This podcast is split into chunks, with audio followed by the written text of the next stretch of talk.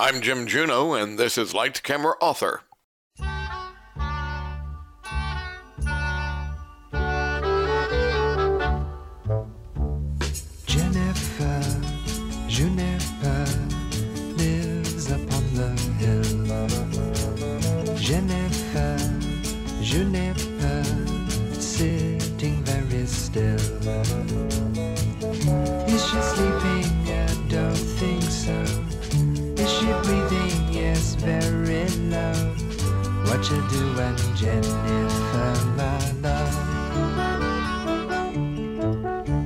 Jenny Boyd's extraordinary life is the stuff of movies and novels, a story of incredible people and places experienced at the pivotal time in the 20th century.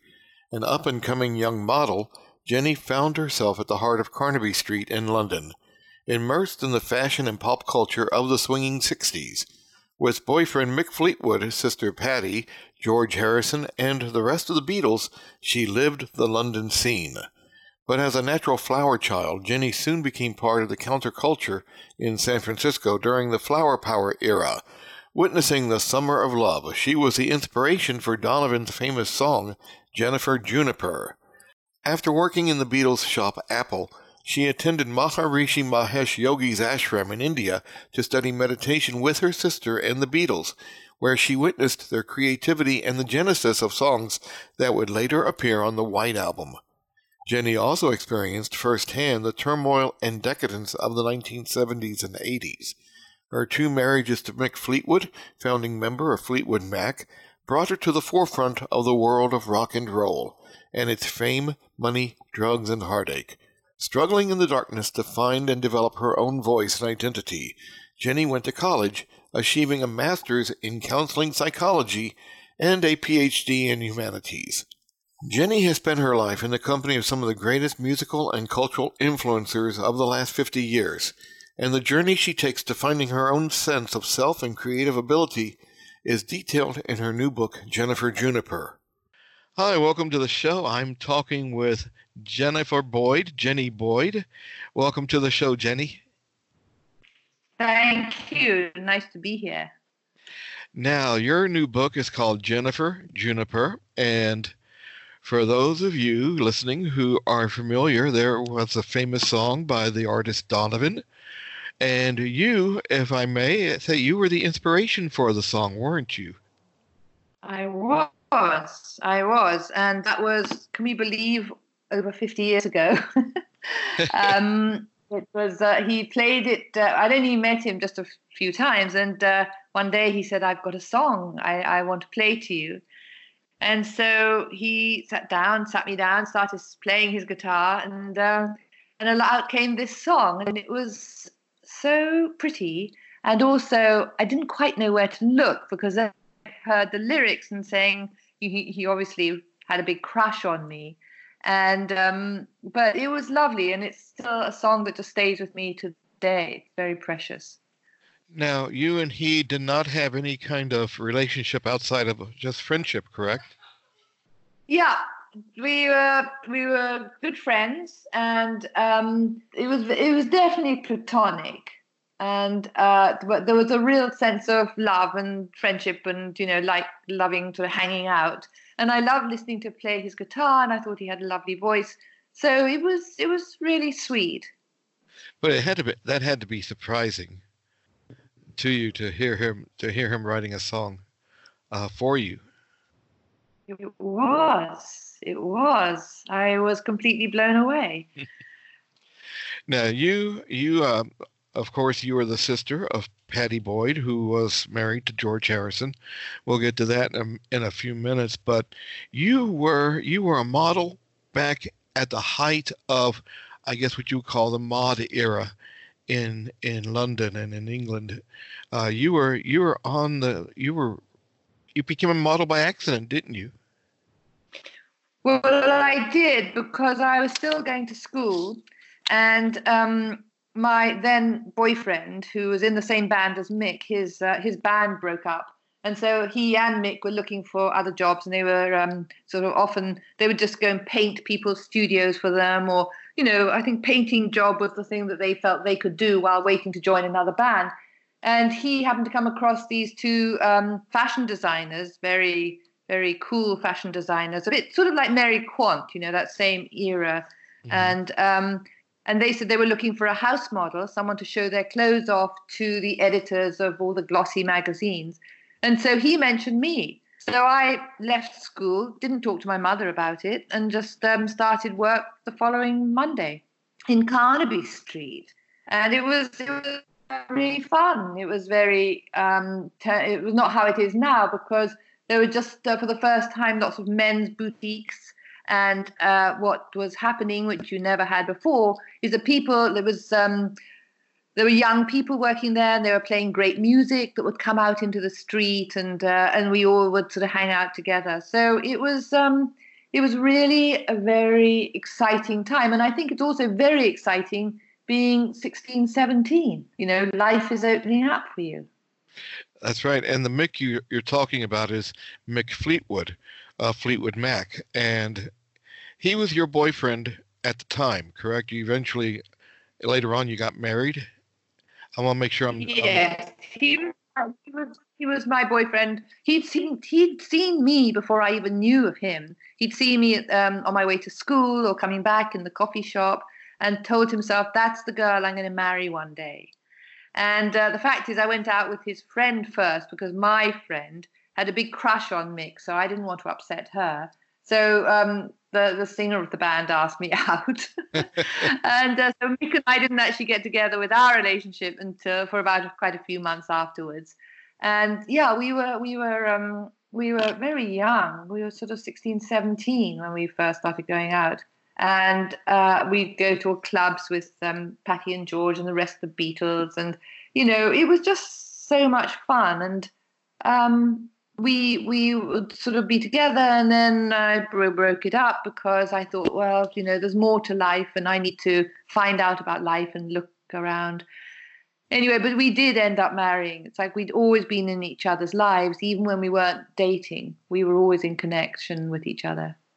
I remember you in your book you talked about him leaving on trips and you really you were you were really torn, weren't you? It was like you, you want him to stay, but you don't want to stand in the way of him of him being a success. That's right. That's right. It's a really tough call because you're happy for them because you love them and you want them and you know that this is what they really want. But it would be very um, lonely because, when, especially when we all lived together with Fleetwood Mac before we all went to America, and um, you know, either the house would be filled with uh, road crew or you know all the band and uh, rehearsing and you know big everything was going on all the time. And then they'd be off on a three month tour and there'd be nothing. There's no one. I'd be in this creaky old house and uh, you know just had a baby or then two babies. And so it was um it was a really hard call let me ask you um now you uh you mentioned that you you you went to clubs with with Pattie, your sister, and George Harrison, and the rest of the Beatles. You just mentioned that, that so nonchalantly that it was. that's that's a unique perspective, isn't it? Somebody from the from you got to see Beatlemania from the inside. That's right. And it wasn't because I'm often I'm asked, well, what did it feel like? You know, were you aware of, you know, just enormity of what was going on? And it wasn't like that. It was, I think, because when you're so young, you just accept life, whatever life is offering to you. And it just so happened it was all these guys, and um, that was life. It wasn't, it didn't, um, it didn't register in a huge way. It was just what was happening. And you get, but you got to travel with them. Um, I'm now, you went to India with them but we'll get to that in a moment and talk about the Maharishi and all that great stuff. But you also let me tell tell me about your first trip to Los Angeles. Yes, Los Angeles. Okay, uh, that was when Mick was playing with Peter Green was in the band and Jeremy Spencer, and uh, and I'd be on the road with them.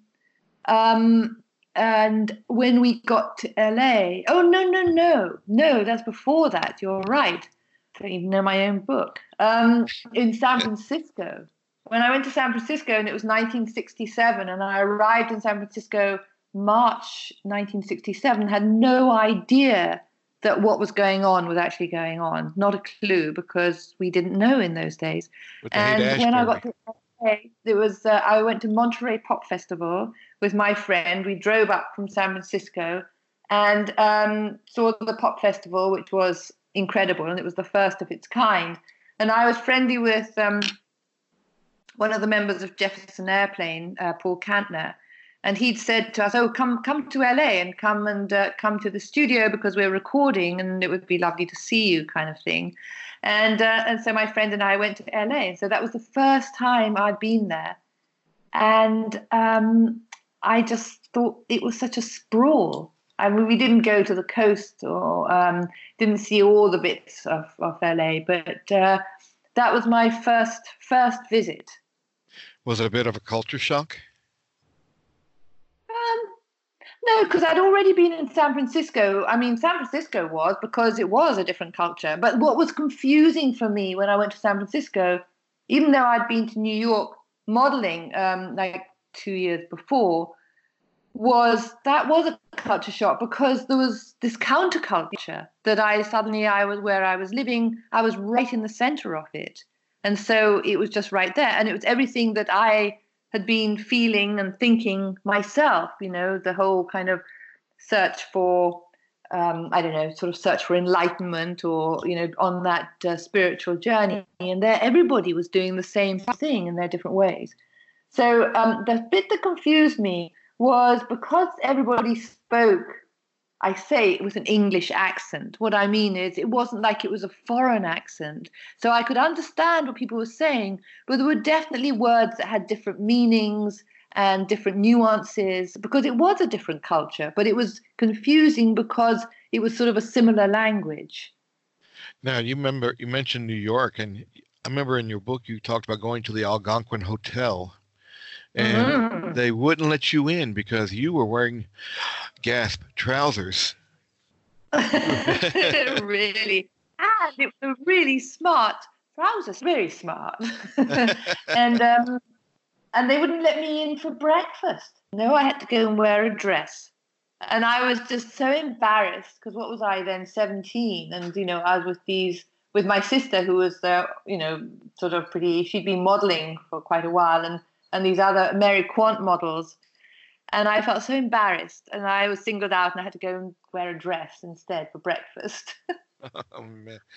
Well, I'm glad things have changed since Yeah. since then. At least we've made some progress. Um, now, you went to India with the Beatles, and how was that experience? That you that introduced did that introduce you to transcendental meditation?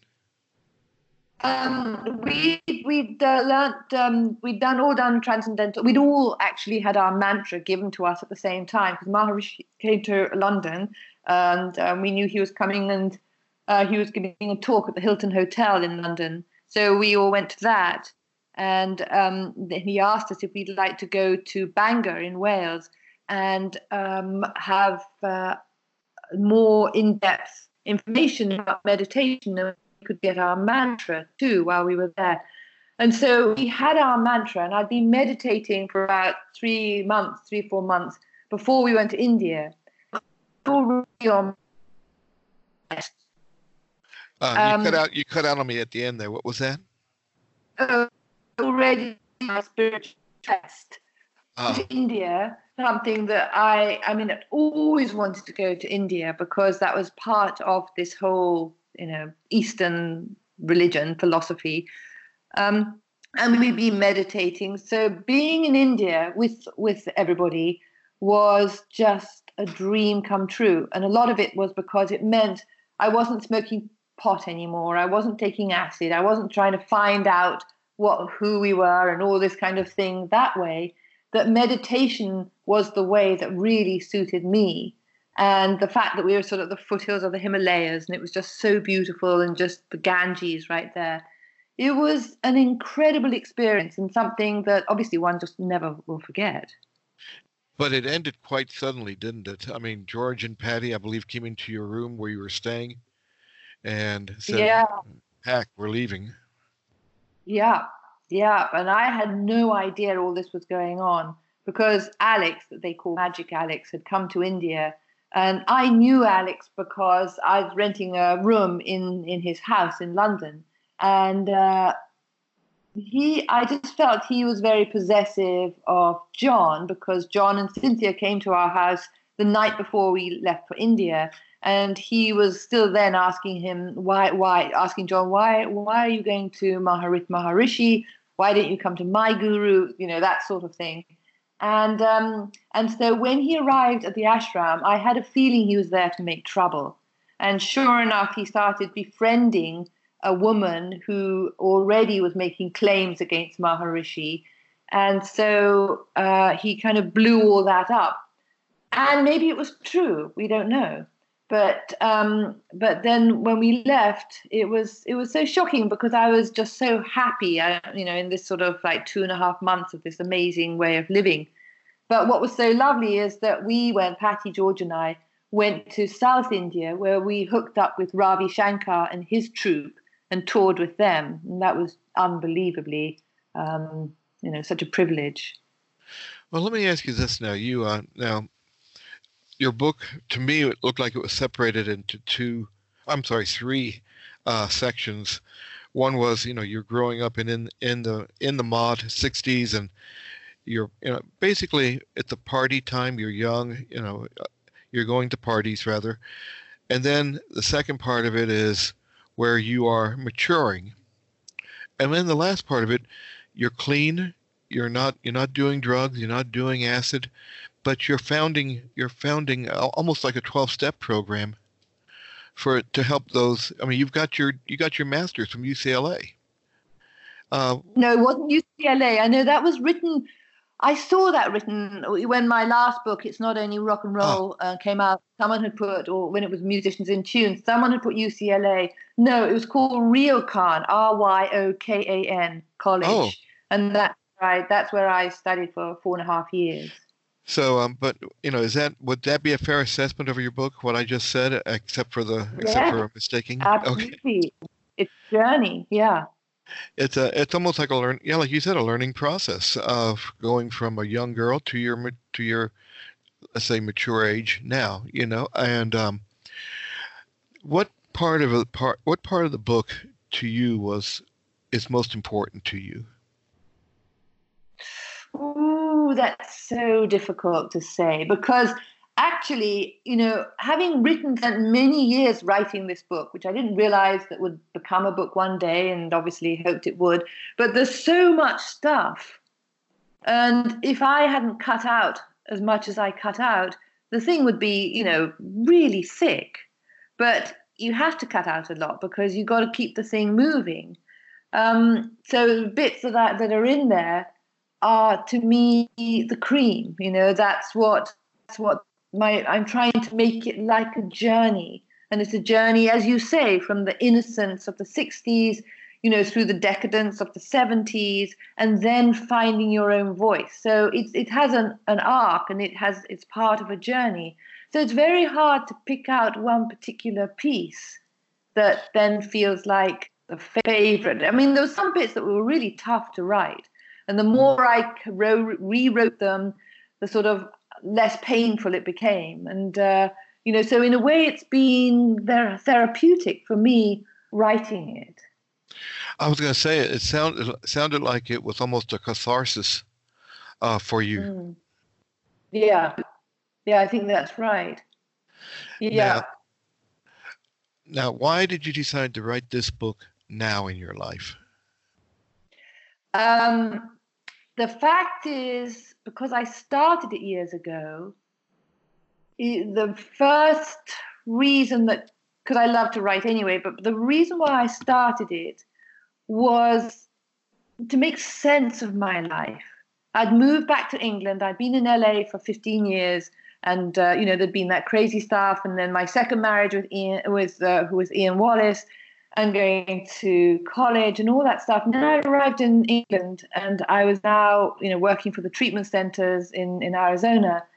And I was just, it was like a sort of time of reflection. And I just started writing down things that I remembered, things from when we lived in Africa, you know, things about the 60s, all the things I remembered.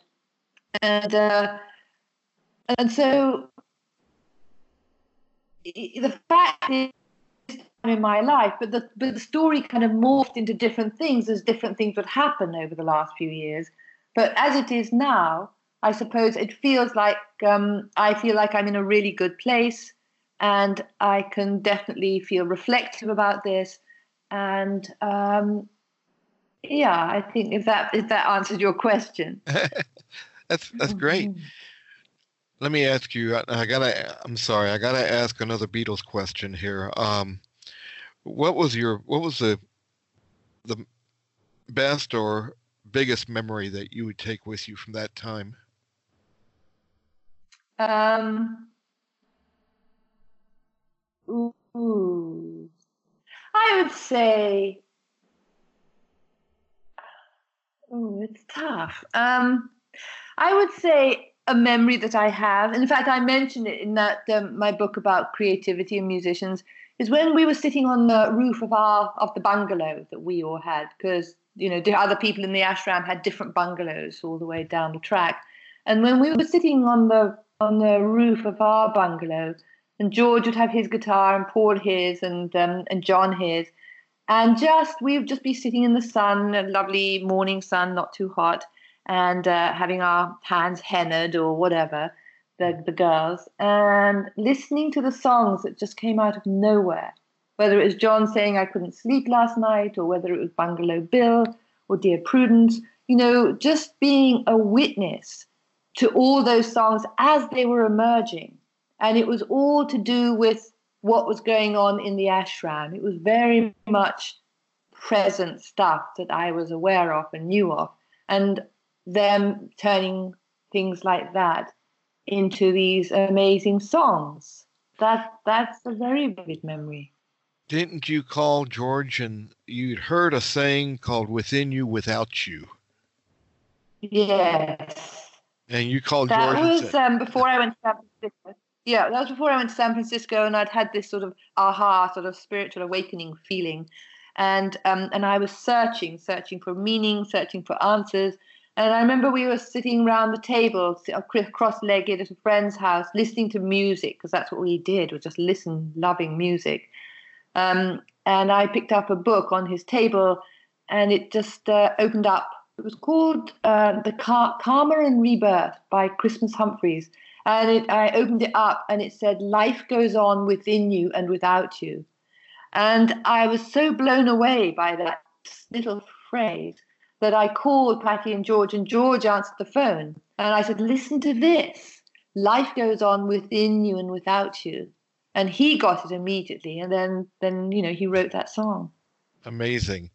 Now, you're also almost just as amazing. Um, late in, late in your book, you mentioned that the 12-step programs in the UK, when at the time that you were that you were developing, I guess your own, they were light years behind what they are in the states.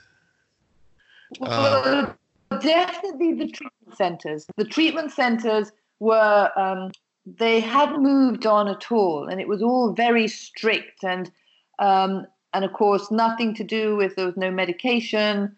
Um, they felt that was, you know, using. And so I what I tried to do and what I did was bring the psychiatrists and family therapists and all these people. I'd bring them to England and ask the um, CEOs and psychiatrists from a lot of the well-known treatment centers, so everybody could get together. And so the psychiatrist that um, that I worked with at the treatment center I was working in, in in Tucson would give a talk, and so it was that thing. I just wanted people to sort of share information and knowledge because it seemed really important to me, and it seemed to me that they were light years ahead in the states. There was much more respect, probably, for the um, for the addicts, the, client, the the people that were actually in treatment. It wasn't like a fierce boarding school. What made you decide to to do that? To start your to own? Go, no, well, the spring workshops. You mean the spring workshops? Yes. Uh huh. Yeah. That was um, because I'd been to one of the treatment centers uh, because I was working for them um, in Arizona, and they had this five day program. And um, I, I wanted to go through that just for something that was going on for me personally, but they really wanted people that were working for them to go through the treatment center so you can really talk about it uh, through the through their five day program. And I was so inspired by it that I asked the guy that was taking it, that was facilitating it, would he consider coming to England and doing the same for us over there? So it was as if I'd picked up all this stuff and felt inspired by it. So I wanted to create it in England so they could have a chance to do it. And, you know, some people, they couldn't afford to go to treatment and maybe they didn't really need to, but to have a sort of three day workshop, say, um, by somebody that I would bring over was something I felt I was able to give them because because it inspired me, and that's where it began, and it went on for about twenty years. I know. But I mean, it, sorry, but they were always therapists from the states. That was my thing because I just knew, having lived in the states for so long, there was just much a different kind of energy. It was much more um, charismatic and something, and, and people loved these workshops. Fantastic. Well, Jenny, I appreciate you taking time today. Uh, the book is Jennifer Juniper, Jennifer Boyd, Jenny Boyd. If Jenny I, Boyd. Jenny Boyd, as the author. It's been it's been fantastic talking to you. I really appreciate it. Thank you so much, and really good to talk to you too. You can find more information about the book Jennifer Juniper at urbanepublications.com. For Lights Camera Author, I'm Jim Juno.